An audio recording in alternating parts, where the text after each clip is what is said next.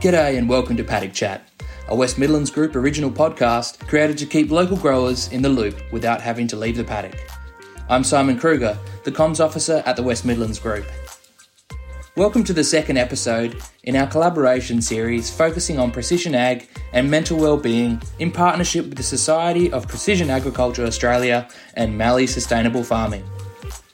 Farmer and consultant Felicity Turner joins Mallee Sustainable Farming's Tanya Morgan, providing an insight into her work in supporting farmers in the Mallee and Upper Southeast regions of South Australia in relation to integrating precision ag systems into farming operations.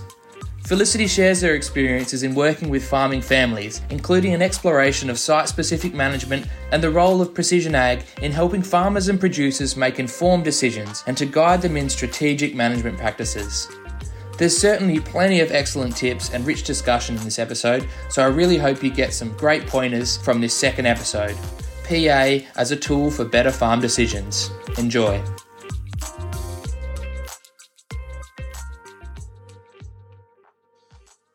Hello and welcome to the MSF podcast. I'm Tanya Morgan, and today's program is brought to you by the FRRR Future Drought Fund and SPA. The guest on our show is precision ag consultant and farmer Felicity Turner, and today's topic is PA as a tool for better farm decisions. Welcome, Felicity. Thanks, Tanya. Thanks for having me. We're focusing on precision ag systems in farming operations today, and Felicity is going to share her experience working with farming families, including the role of PA in helping to guide and make informed decisions. So, Flick, tell us about your journey into PA. What got you started? Site specific management had always interested me. I finished full time work uh, when I had had a couple of children, and I was probably looking for a little bit of a challenge, as if uh, parenting wasn't enough. But at the time, uh, I knew a local farmer um, out of Meningie with a yield monitor, and Swan Brothers, the local spreader contractors, had a variable rate capacity on one of their spreaders, and so I guess we we just went from there. So Initially, there were a lot of frustrations. There was a lot of issues with compatibility between machinery and between machinery systems. But yeah, eventually we got to, got that farmer doing variable rate applications based on yield data. So I guess from there it was an onwards journey. Like I said, that site specific management always interested me and still does today, even on their own. I think we see that a lot. Farmers see other farmers starting precision ag or they look over the fence and they see what other people are doing or they've got some capacity on some machinery, but it's not always easy to get the application right. How do you see farmers adopting precision ag given some of the difficulties that they have with understanding the machinery and how to make it work? Again, initially, the biggest, I guess, spike on those early days was when there was an increase in fertiliser prices. Yeah. So similar to today, I think DAP went from $500 a tonne to $1,200 a tonne. It was either 06 or 08 around there somewhere. Yields were probably back a bit and everyone was trying to save a bit of money. I guess that nutrient replacement was probably the first big main area of business. The challenge with that was that a lot of farmers only had two bins and in the landscapes that we were dealing with where we had sandy rises and we had heavier flats, the sandy rises, even though they required less phosphorus, actually required more nitrogen. And so unless we had that third bin to offset it, you drop your DAP, you drop your phosphorus rate by half, you drop in your nitrogen by half. And that had some real implications on early crop growth. So without sort of those three bins, that technology probably was held back a bit. And so it's just taken time as farmers upgrade their machinery. And I guess that's always in the back of your mind when you're upgrading machinery. Is this going to be sufficient or do I need to go for something a, a bit better so that I can potentially implement things in the future? But I guess at the end of the day, with the whole precision ag journey, I think you need to be, or with all technology, you need to be really clear on what your output is going to be and not just get something for the sake of getting it. Yeah, that fertiliser pricing really drove that initial uptake in precision ag. What other aspects of precision ag do you see now? Yeah, so more recently, the soil sensing has been a huge game changer, both for pH and and probably clay modification are the, the two main areas. There's also a lot of people are utilising imagery for nutrient application just to try and treat different areas of their farm differently. But the biggest game changer that I've actually seen has been in, in high value crops, particularly in, in horticulture and around the capacity to manage water across different landscapes. So that's probably actually been the biggest game changer is in other high value industries. Your advice for people wanting to get started, how do you make it part of your program? So I think the key thing, Tanya, is actually knowing how your farm varies and what's driving that variability. So I guess at the end of the day, different areas across the farm have different water holding capacities and actually knowing how all those different areas and identifying them is a really good start. From there, you can actually try and work out areas that should be performing that have got the capacity to hold water and, and hold nutrients.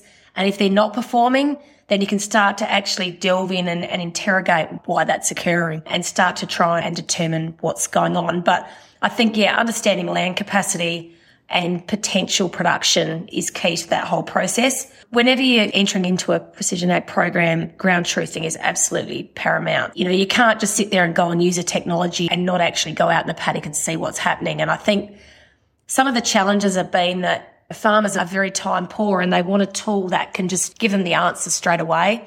And unfortunately, it's not that simple. You really need to spend time and effort actually working out what's going on in the field. The other thing is, and I've alluded to it slightly before, is be clear on the outcome that you want and then try to identify the tools or specific things that you need to achieve that. You know, like all technology, tech for tech's sake isn't useful. You need to have a really clear goal of what you want to achieve and then chase the technologies that are going to assist you in that process. Some of the farmers we speak to have got a whole pile of data but not really sure what to do with it. So they're just putting it in the filing cabinet for now and hoping that it'll be useful down the track. So yeah, what are your thoughts around that sort of approach? Yeah, I think that is really useful. And sometimes nowadays a lot of the headers come with their own software and you can actually look at your maps and, and download historical yield maps.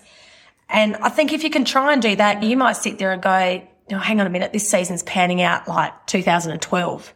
What were my yields? What were the areas that performed in 2012? Well, they're the areas that I need to feed a bit more because I might be having a, a cracking season and I really want to utilize that. And alternatively, it might be like, well, this is like a really dry season.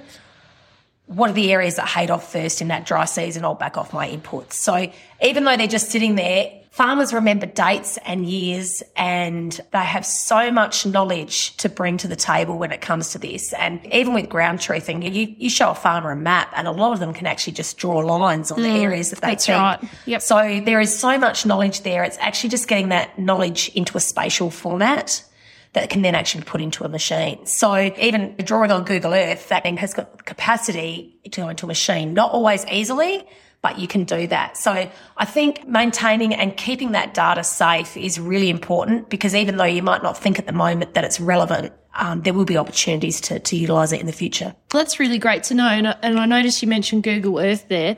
How useful are some of the online applications for capturing satellite NDVI and things like that? Are they things that we should be looking at? Yeah, look, at the moment, NDVI, unless you go subscription based, is probably on about a 10 meter grid. But the thing I like people to think about is what's your management unit? So if you've got a 30 metre boom spray, a 10 metre grid is more than enough because you've got three widths mm. on that. And you might have a 10 or 12 metre front. So you, I guess when you're thinking about and going down to two metre pixel size can be really good, especially in intensive industries. It can uh, help you identify potential hotspots for rust and things like that. But at the end of the day, your management area is the size of machinery. So if you've got a 30 metre boom spray, that's your management unit. And the same with your air seeder width and harvester width. So harvester width is the width that you're going to be actually potentially able to capture any changes. And then your boom spray and your seeder are then are your management zones.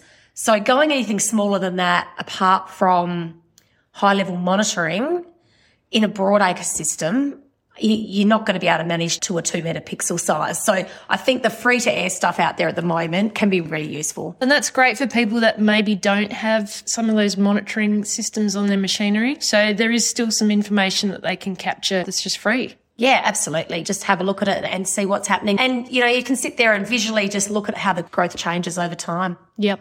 Great to know. Okay. So getting on to the next question. What's on your PA wish list? What do you see as the next big game changer? I guess now you mentioned before that I'm probably doing a little bit of farming as well. And we've got some cropping, but also quite a bit of grazing. The big thing for me is virtual fencing in livestock, particularly sheep. And I think if we could get access to that technology and implement that. The opportunities to increase stocking rates while maintaining land condition are massive. And I think we could probably increase our stocking rate on our farm by and I'm con- conservatively going to say 30%, and I think it could actually be higher. Wow. So the, the implications on our business for that would be massive. So I think that's probably, in my mind, the next big game changer. I think at the moment we've got the capacity to do rate across land type. We can sit there and try and get poor performing country up to a higher level with regards to some soil amelioration, things like that. But the virtual fencing, I think, is the real biggie. Yeah, a lot of people are really hanging out for that. An absolute game changer for maintaining ground cover in the Mallee and getting the most out of your grazing system. In terms of resources, where do we go for some good advice? Where do we start? There's so much out there. You've got Ask Google. Twitter is always good, but I think sometimes the most valuable thing you can do is speak to other farmers. A lot of farmers are, really willing to share what they've done, what's worked and what hasn't. And uh, I think trying to speak to some of your neighbours if they look like they're doing bits and pieces or just have a chat at a field day and try and find out what other farmers are doing. And they'll tell you quite openly the positives and the negatives, what's worked and what hasn't. And I think really that's probably uh, one of the best things that you can do. Really great advice. And joining an organisation such as SPA that is Australasia's leading independent advocate and facilitator for increased research, extension and adoption of precision agriculture. That really gets you together with a core group of farmers and there's some great resources there as well. That wraps up our chat today, Flick. Thanks very much for coming into the office and joining us. It's been really great to pick your brain on precision ag. I'm sure we'll get you on here again sometime. Thanks, Tanya. Good to see you. Thanks for joining us.